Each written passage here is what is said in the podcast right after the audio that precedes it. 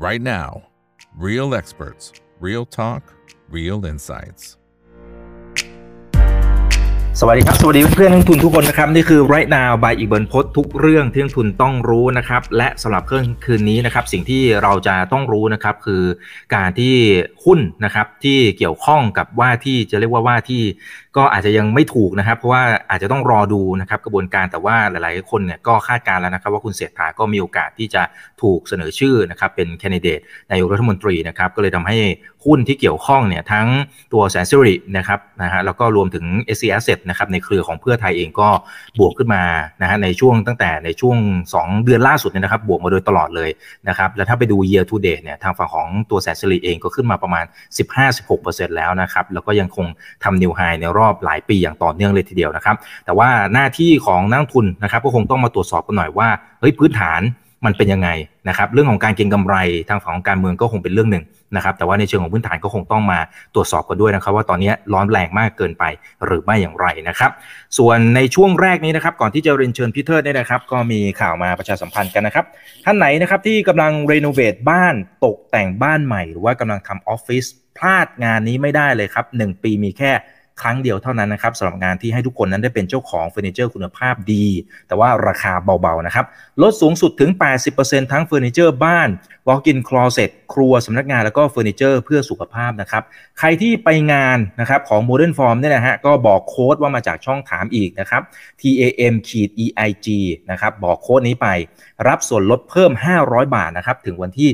23 กรกฎาคมนี้เท่านั้นนะครับยังไงสอบถามโปรโมชั่นเพิ่มเติม 0209499 020949999 ย้ำอีกทีครับ 020949999 หรือว่าไปที่ Facebook หรือ IG Modern Form Furniture กันได้เลยนะครับ ไปร่วมงานกันเยอะๆนะครับเอาละครับสำหรับในช่วงนี้นะครับ ก็ได้รับเกียรติจากท่านของพี่เทิดนะครับ คุณเทิดศักดิ์ทวีธีรธรรมจากเอเชียพลัสนะครับ สวัสดีครับพี่เทิดครับผม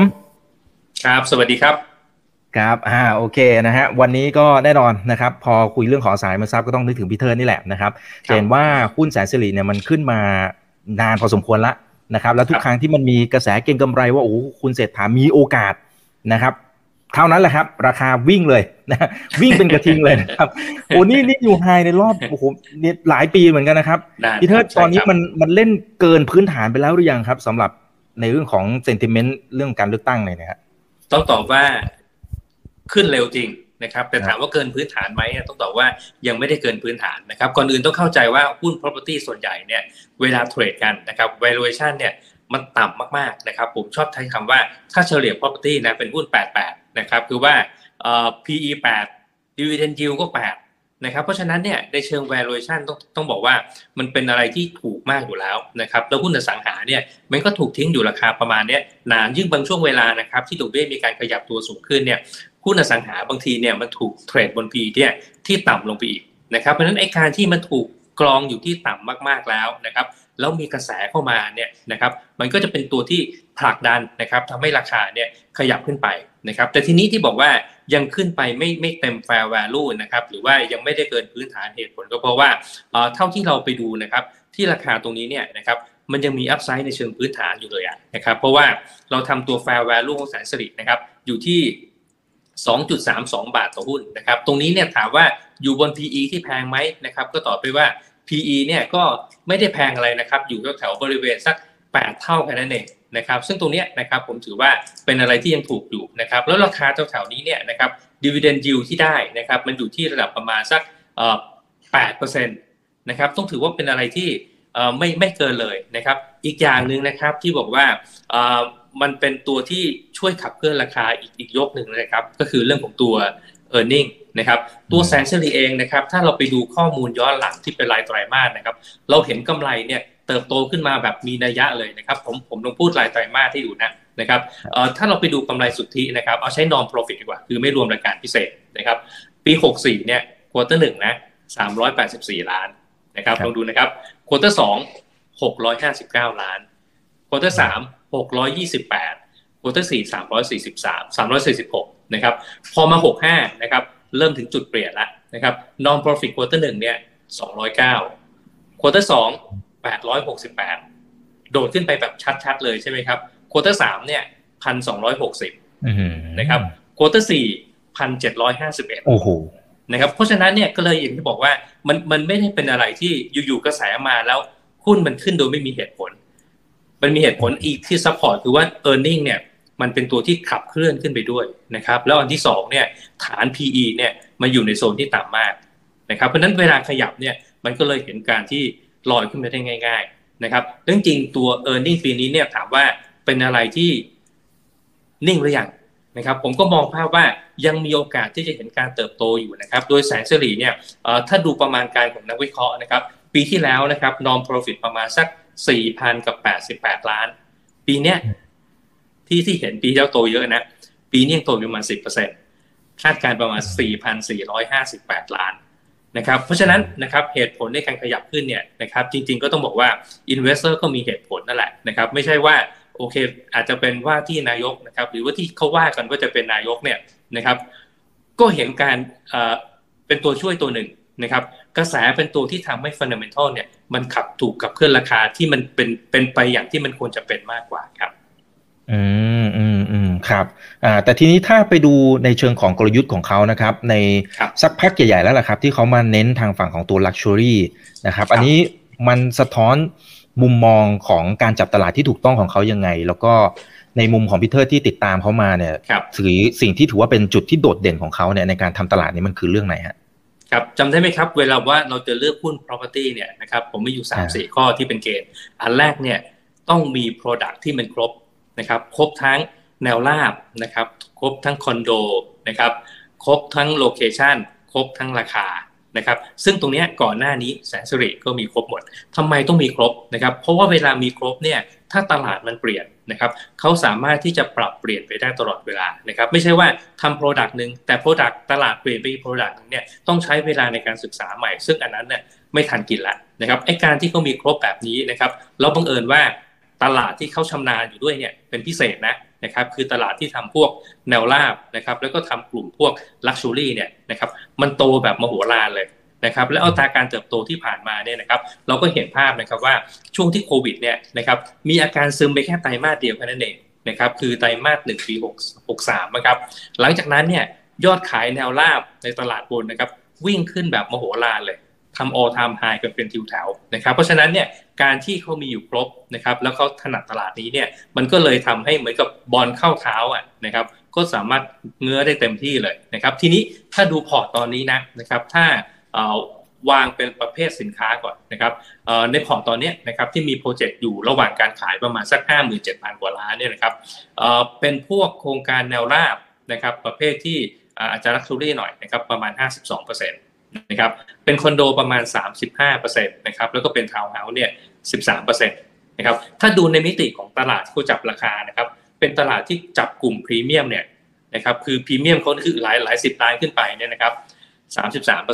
หนึ่งในสามของทางบริษัทนะครับ ระดับแบบมีเดียมนะครับก็คือระดับประมาณสัก 10 ล้านประมาณนี้นะครับ 36%นะครับแล้วก็ affordable คือราคาที่คนทั่วไปจับต้องได้เนี่ยประมาณ 31%นะครับเห็นไหมครับว่าเวลา product นะครับมันมีการกระจายตัวแล้วมันเกิดการเปลี่ยนแปลงที่เข้ามาสู่จุดที่เขาถนัดปุ๊บเนี่ยเขาสามารถที่จะ take benefit มาได้แบบเต็มที่เลยครับ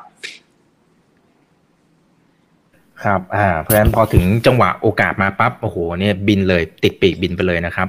เอ่อแต่ว่าถ้าถ้าเป็นในเชิงของ luxury เนี่ยจริง ๆ หลาย ๆ เจ้าเนี่ยก็พยายามที่จะมาเจาะตลาดนี้อยู่เหมือนกันนะครับพี่เทิดนะครับแต่ว่าเวลาที่เราเห็นเขาเปิดตัวโครงการ ไม่ว่าจะเป็นที่ไหนก็ตามอ่าดอนเมืองแถวพระรามเก้าก็โอ้โหปังปังแทบจะทุกอันเลยครับ ขายเกี้ยงในเวลาที่แบบอันสั้นมากๆพี่คิดว่าอะไรที่มันมันเป็นจุดขายของเขาที่ที่มันทำแล้วสักเซส ทำไมถึงมองตลาดแม่นขนาดนี้ข้อข้อที่หนึ่งเนี่ย ผมว่าเขาเขามองตลาดจุดที่มีกำลังซื้อเนี่ยเขามองออกนะครับเรื่องจริงผมว่า developer รายใหญ่เนี่ยก็มองออกในทิศทางเดียวกันนะครับ ก็คือว่าเวลาเศรษฐกิจที่มันฟุบตัวลงไปเยอะๆนะครับ กลุ่มแรกที่ฟื้นตัวกลับขึ้นมา หรือกำลังซื้อยังสูงอยู่โดยที่ไม่ได้ผลกระทบนะครับ คือกลุ่มตลาดบนอยู่แล้วนะครับ ไม่งั้นเนี่ยเราลองดูสินค้าพวกแบรนด์เนมทั้งหลายเนี่ยนะครับช่วงที่เศรษฐกิจซบเซาเนี่ยพวกนี้โตต่อเนื่องเลยนะ นะครับมันจะเป็นลุยวิตตองหรือว่าใครต่อใครเนี่ยยอดขายโตแบบโมโหลานนะครับตลาดที่อยู่อาศัยก็เหมือนกันนะครับตลาดกลุ่มที่กระทบน้อยที่สุด แล้วกำลังซื้อที่ไม่ได้กระทบกระเทือนอะไรเนี่ยนะครับก็คือกลุ่มพวกตลาดบนนะครับแล้ว developer ทุกคนเนี่ยก็มองตลาดนี้นะครับเพราะฉะนั้นเนี่ยเวลามองตลาดนี้เสร็จปุ๊บนะครับแล้วตัวเขาเองเนี่ยมันก็ก็มีความเชี่ยวชาญอยู่ด้วยนะครับก็ก็เลยเป็นอะไรที่สามารถที่จะประสบความสำเร็จได้โดยง่ายนะครับแล้วก็จริงๆเนี่ยถ้าเราไปดูตัว top five นะครับของคนที่สร้างยอดขายที่โตรายใหญ่นะครับ ก็ล้วนแต่มาตลาดบนหมดเลยนะครับ ทีนี้เนี่ยจริงๆผมก็ยังแปลกใจนะว่าโอ้ทำไมระดับความรวยของคนในบ้านเราเนี่ยนะครับ มันมันทำให้เกิดดีมาอะไรได้มากขนาดนี้คือคือตั้งข้อสงสัยสงสัยเนี่ยมาโอเคปี 63 ผมว่ามีเหตุผลนะครับ ก็คือว่าโอเคตลาดนี้กลับมา 64 โอเคมีโมเมนตัม 65เฮ้ยทำไมมันแรงกว่า 64 นะครับพอมา66เนี่ย จริง ๆ ผมก็เริ่มสงสัยว่าไม่กลุ่มที่มีกำลังซื้อขนาดนี้ยังมีเหลืออีกอีกมากขนาดนั้นชัวร์นะครับ ซึ่งซึ่งแต่สุดท้ายเนี่ยมันก็ถูกพิสูจในการที่ยอดขายเนี่ยมันมาจริงๆนะครับเอาอย่างเช่นแสนสิริเนี่ยนะครับครึ่งปีพรีเซลไปแล้วนะครับหมื่นแปดพันล้านนะครับแล้วครึ่งปีหลังเนี่ย นะครับจะมีการเปิดตัวโครงการใหม่ที่มากกว่าครึ่งปีแรกอีกแบบมีระยะสำคัญเลยนะครับเพราะฉะนั้นเนี่ยไอการเปิดตัวลักษณะแบบนี้นะครับก็จะทำให้ตัวพรีเซลนะครับในช่วงครึ่งปีหลังเนี่ยมันสามารถที่จะวิ่งต่อไปได้ได้ดีกว่าครึ่งปีแรกอีกนะครับอืมอืมครับอ่าไอต่างชาติเนี่ยกลุ่มต่างชาติ อันนี้เป็นกลุ่มอีกกลุ่มหนึ่งไหมครับ ที่ที่เขาอาจจะขยายแล้วก็ได้ดีมาในส่วนนี้มันเลยไปยังพอที่ไปได้เรื่อยๆพี่เทิดพอจะมีข้อมูลไหมครับ ครับจริง ๆ กลุ่มต่างชาติณตอนนี้นะ ต้องบอกว่ายังกลับไปเป็นส่วนน้อยเมื่อเทียบกับช่วงปีสองก่อนโควิดนะครับจริงเพราะดีมาต่างชาติส่วนใหญ่ที่มาแบบแล้วถูกต้องอะไรเต็มที่เลยเนี่ยนะครับ ส่วนใหญ่เนี่ยก็คือตลาดทางด้านคอนโดมิเนียมนะครับแต่สังเกตดูไหมครับว่าคอนโดมิเนียมตรงนี้เนี่ยนะครับมันยังเป็นสัดส่วนที่ที่น้อยมากเมื่อเทียบกับช่วงปี 62 นะครับนั่นก็แปลว่าตลาดส่วนของต่างชาติเนี่ยยังกลับมาได้แบบไม่เต็มที่เท่าไหร่ นะครับเพราะฉะนั้นเนี่ยผมมองว่ามันมันมันยังเป็นรอโอกาสจริงๆ ถ้าจะมองตลาดต่างชาติเนี่ยนะครับผมคิดว่ามันจะเป็นอานิสงส์กับกลุ่มตลาดพวกคอนโดมิเนียมมากกว่าครับอืมอืมอืมครับอ่าเพราะฉะนั้นในเชิงของตัวโครงการโปรเจกต์แรงต่างเนี่ยก็มีโอกาสที่จะเปิดตัวแบบมาอ่ามโหฬารเลยตัวเลขที่ผมเห็นเนี่ยจากข่าวเนี่ยเขาบอกเจ็ดหมื่นห้าพันล้านเลยพี่เทิดปีนี้เนี่ยใช่ครับ ก็คือจริงๆเอ่อถ้าถ้าดูครึ่งปีแรกเนี่ย เปิดประมาณสักหมื่นแปดพันล้าน ครึ่งปีหลังเนี่ย จะเปิดประมาณห้าหมื่นเจ็ดพันล้านรวมๆแล้วคือตัวเลขนั้นแหละครับ ก็จะเห็นว่าภาพของแผนการเปิดโครงการเนี่ยไปอยู่ครึ่งปีหลังเยอะนะครับ แล้วไม่ใช่แสนเสลียรายเดียวนะรายอื่นครึ่งปีหลังก็จะเปิดมากกว่าครึ่งปีแรกนะครับ เท่าที่เราสำรวจดูตัวเลขรวมๆกับการเปิดตัวโครงการใหม่ปีนี้เนี่ยไม่ได้น้อยกว่าปีที่แล้วเลยนะครับ ผมว่า3ามแสนไปปลายอาจจะเกือบสี่สี่แสนล้าน ถ้ามองจากภาพใหญ่ของ developer ที่ที่ เป็นบริษัทใหญ่ที่ที่เรา cover อยู่นะครับ อืมครับ เอ๊ะมันมันสะท้อนให้เห็นภาพรวมยังไงครับพี่เทิดคือคือเขาไปกินรายเล็ก ๆ ที่เป็นรายท้องถิ่นอะไรตามหัวเมืองต่างๆเหรอครับ หรือว่าจริงๆชัดเลยอ๋อชัดเลยนะครับอ๋อชัดเลยครับ เพราะว่าจริง ๆ เนี่ยเวลาดูเรื่องการเปิดตัวโปรเจกต์ใหม่เนี่ยนะครับ ก็จะเห็นว่ารายใหญ่เนี่ยนะครับเปิดตัวกันแบบเชิงรุกมากๆ ปีหนึ่งเปิดกัน3 0 0แสนปลาย4 0 0แสนล้าน เปิดกันไซส์ขนาดเนี้ยนะครับ ก็แปลว่า เขาต้องกินตลาดเนี่ยแทบจะทุก segment เลยนะครับ แล้วก็เริ่มมีการขยายนะครับออกพื้นที่ออกไปนะครับไปชานเมืองไกลๆหรือไม่ก็ไปต่างจังหวัดบ้างก็มีนะครับไอ้การที่รายใหญ่นะครับขยายและครอบคลุม product ในขนาดนี้เนี่ยมันก็แปลว่ารายเล็กนะครับอาจจะผุดขึ้นมาได้ยากหน่อยนะครับเหมือนกับว่าโอเค ต้นไม้ใหญ่เวลาเขาแผ่กิ่งก้านสาขาเนี่ยนะครับมันก็มีร่มปกคลุมใช่ไหมครับเวลามีร่มคลุมเนี่ยแดดมันก็ส่งมาข้างล่างไม่ถึงนะครับ พวกต้นไม้เล็กๆนะครับก็อาจจะเติบโตได้ยากหน่อยนะครับซึ่งผมมองว่าถ้าดูโครงสร้างตลาดตอนนี้เนี่ยผมว่าอยู่ในมือรายใหญ่นะนะครับผมว่าสิบรายแรกเนี่ยเกินเจ็ดสิบเปอร์เซ็นต์โอ้โหโอ้โหแล้วไม่รู้ว่ารายเล็กเนี่ยจะกลับมาได้หรือเปล่า เพราะว่ายังมีเรื่องสายป่านนี่คนละไซส์เลยนะครับอืมอันนั้นเป็นต้นเหตุสำคัญครับที่หนึ่งเนี่ยโครงสร้างต้นทุนทางการเงินเนี่ยก็ต่างกันนะครับรายใหญ่ ๆ บางรายเนี่ยโอ้คอสฟัน สองเปอร์เซ็นสามเปอร์เซ็นอย่างเงี้ยต้องถือว่าต่ำมากๆนะครับขณะที่โอเคถ้าเป็นรายเล็กๆเนี่ยลองไปกู้ดูเนี่ยผมว่าก็ก็เหนื่อยกว่านะครับแล้วรายใหญ่เองเนี่ย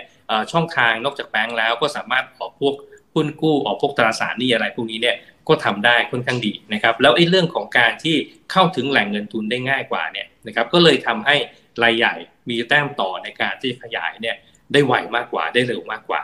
นะครับจริงๆ ตอนนี้ถามว่าหนี้ของ developer เนี่ยสูงไหมนะครับก็ต้องบอกว่า net gearing นะนะครับที่เราคุยกันมาหลายปีเนี่ยเขาเมนเทนไว้ที่ระดับประมาณสักหนึ่งไม่เกิน 1.2 เฉลี่ยนะครับอยู่ตลอดเวลานะครับนั่นก็แปลว่ามันมีการหมุนเวียนได้ค่อนข้างดีนะครับอื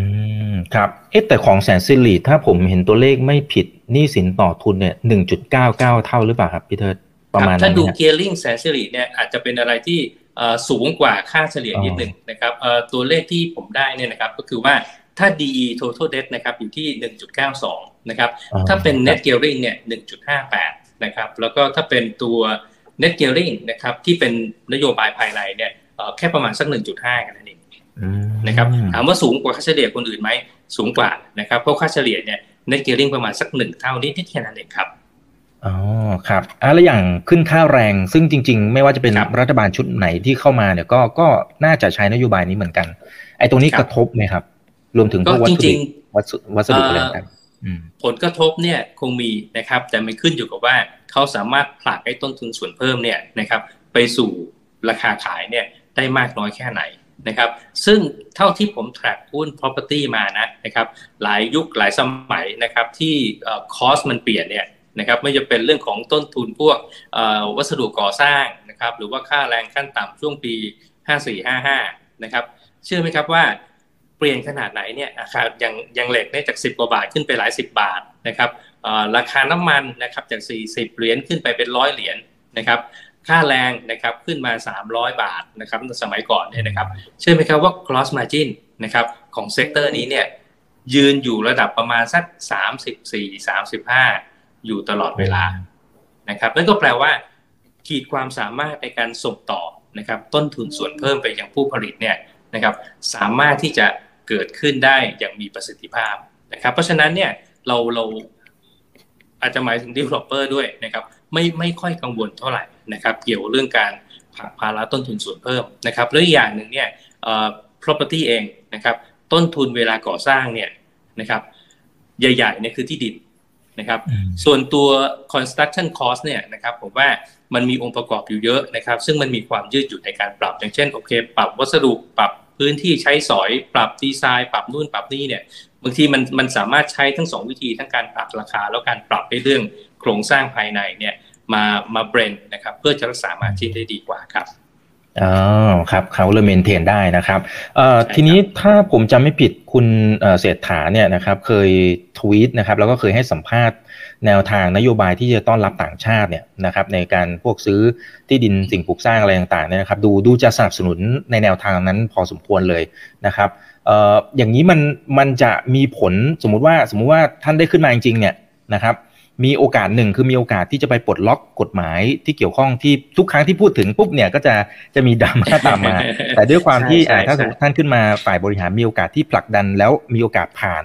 มากน้อยแค่ไหน แล้วอย่างแสนสิริหรือแม้กระทั่ง developer รายอื่นเนี่ยเขามีความพร้อมในการรองรับดีมานตรงเนี้ยมากน้อยแค่ไหน หรือหรือยังไงก็ยากอยู่ดีตัวตัวที่จะพยายามผลักดันกันนะครับ ก็คือว่า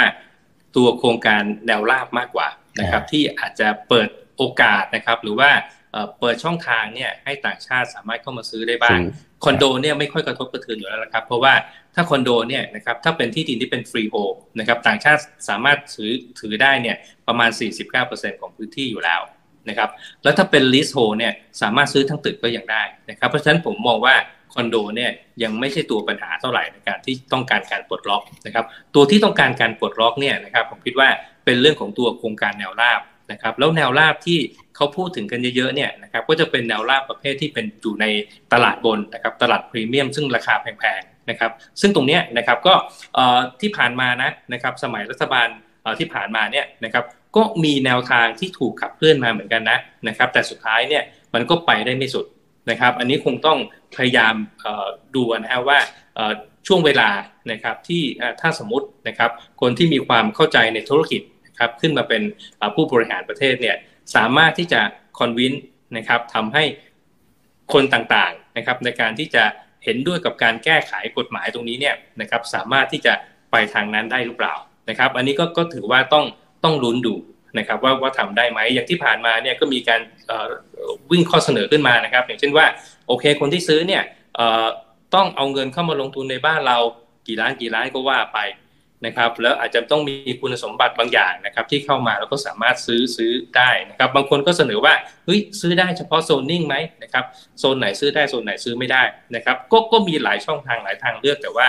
intention ก็คือว่ามีมีความประสงค์อยู่แล้วครับในการที่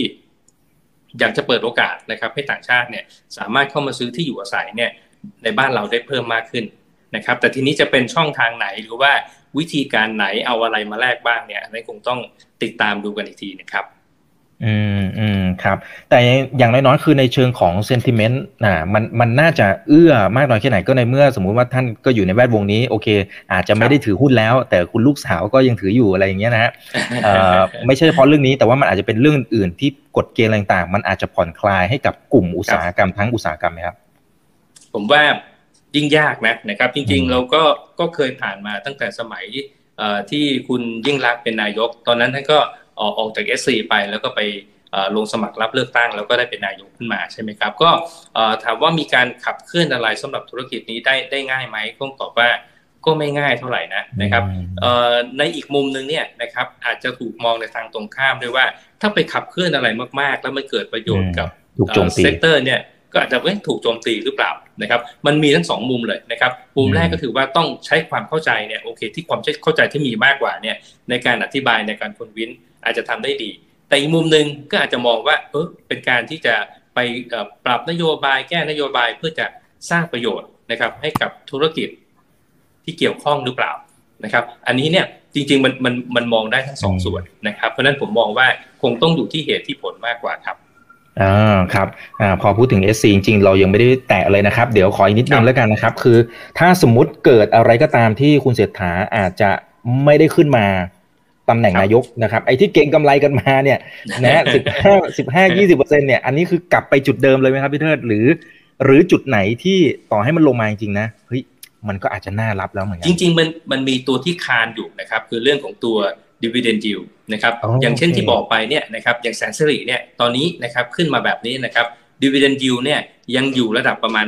7-8%เลยนะครับซึ่งผมมองว่าโอเคถ้าคนที่ที่เป็นคนที่ชื่นชอบกับ dividend นะครับแล้วเราเห็น e a r n i n g ปีนี้ยังเติบโตได้อยู่เนี่ยนะครับอันนี้เนี่ยผมมองว่ามันน่าจะเป็นหลักที่ค้ำยันได้นะครับส่วน SC เองนะครับตัว dividend yield ราคาแถวนี้เนี่ย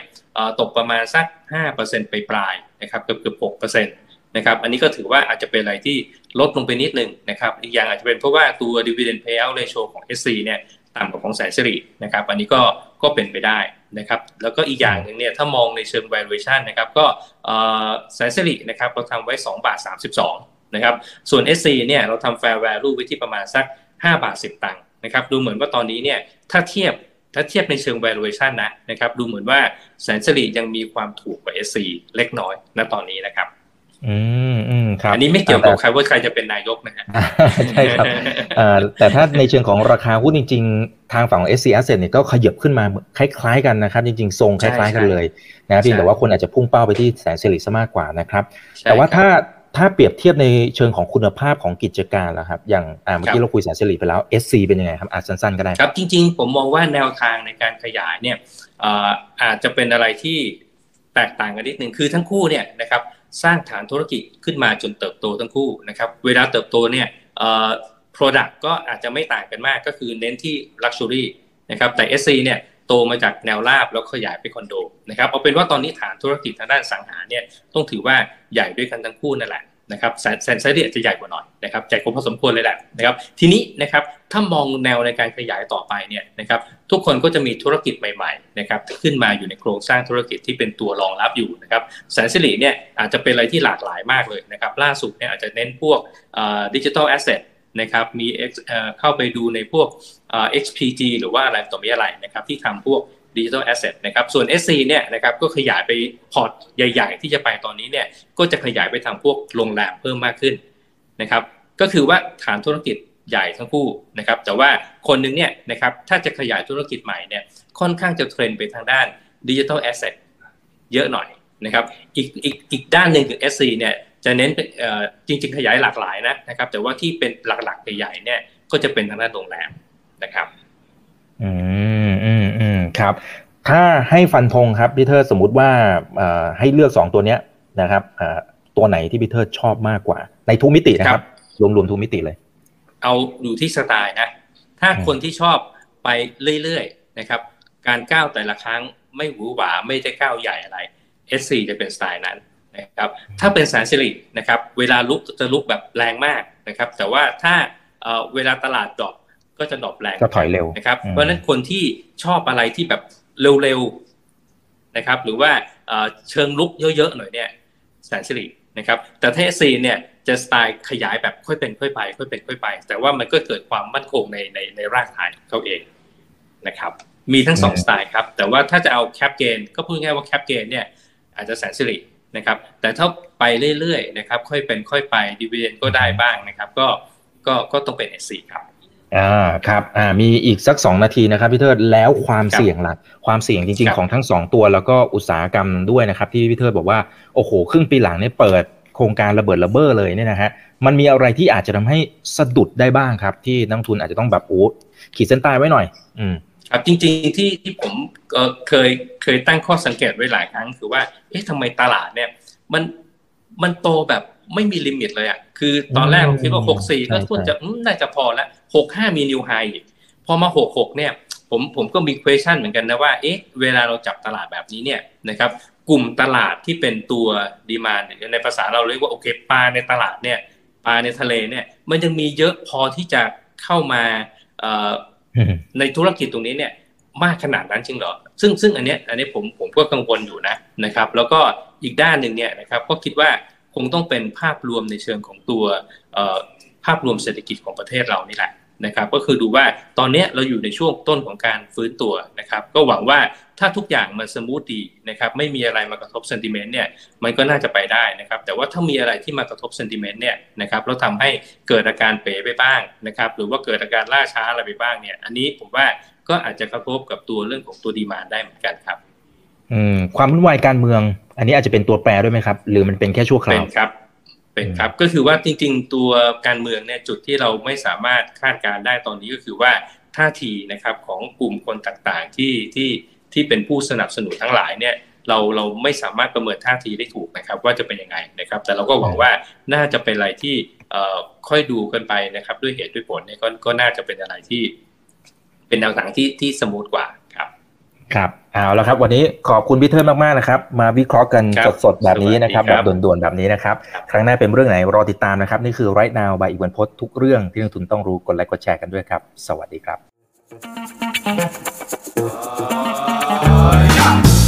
ถ้าชื่นชอบคอนเทนต์แบบนี้อย่าลืมกดติดตามช่องทางอื่นๆด้วยนะครับไม่ว่าจะเป็น Facebook, YouTube, Line Official, Instagram และ Twitter จะได้ไม่พลาดการวิเคราะห์และมุมมองเศรษฐกิจ และการลงทุนดีๆ แบบนี้ครับ อย่าลืมนะครับว่าเริ่มต้นวันนี้ดีที่สุด ขอให้ทุกท่านโชคดี และมีอิสรภาพในการใช้ชีวิต ผมอีกบรรพธนาเพิ่มสุขครับ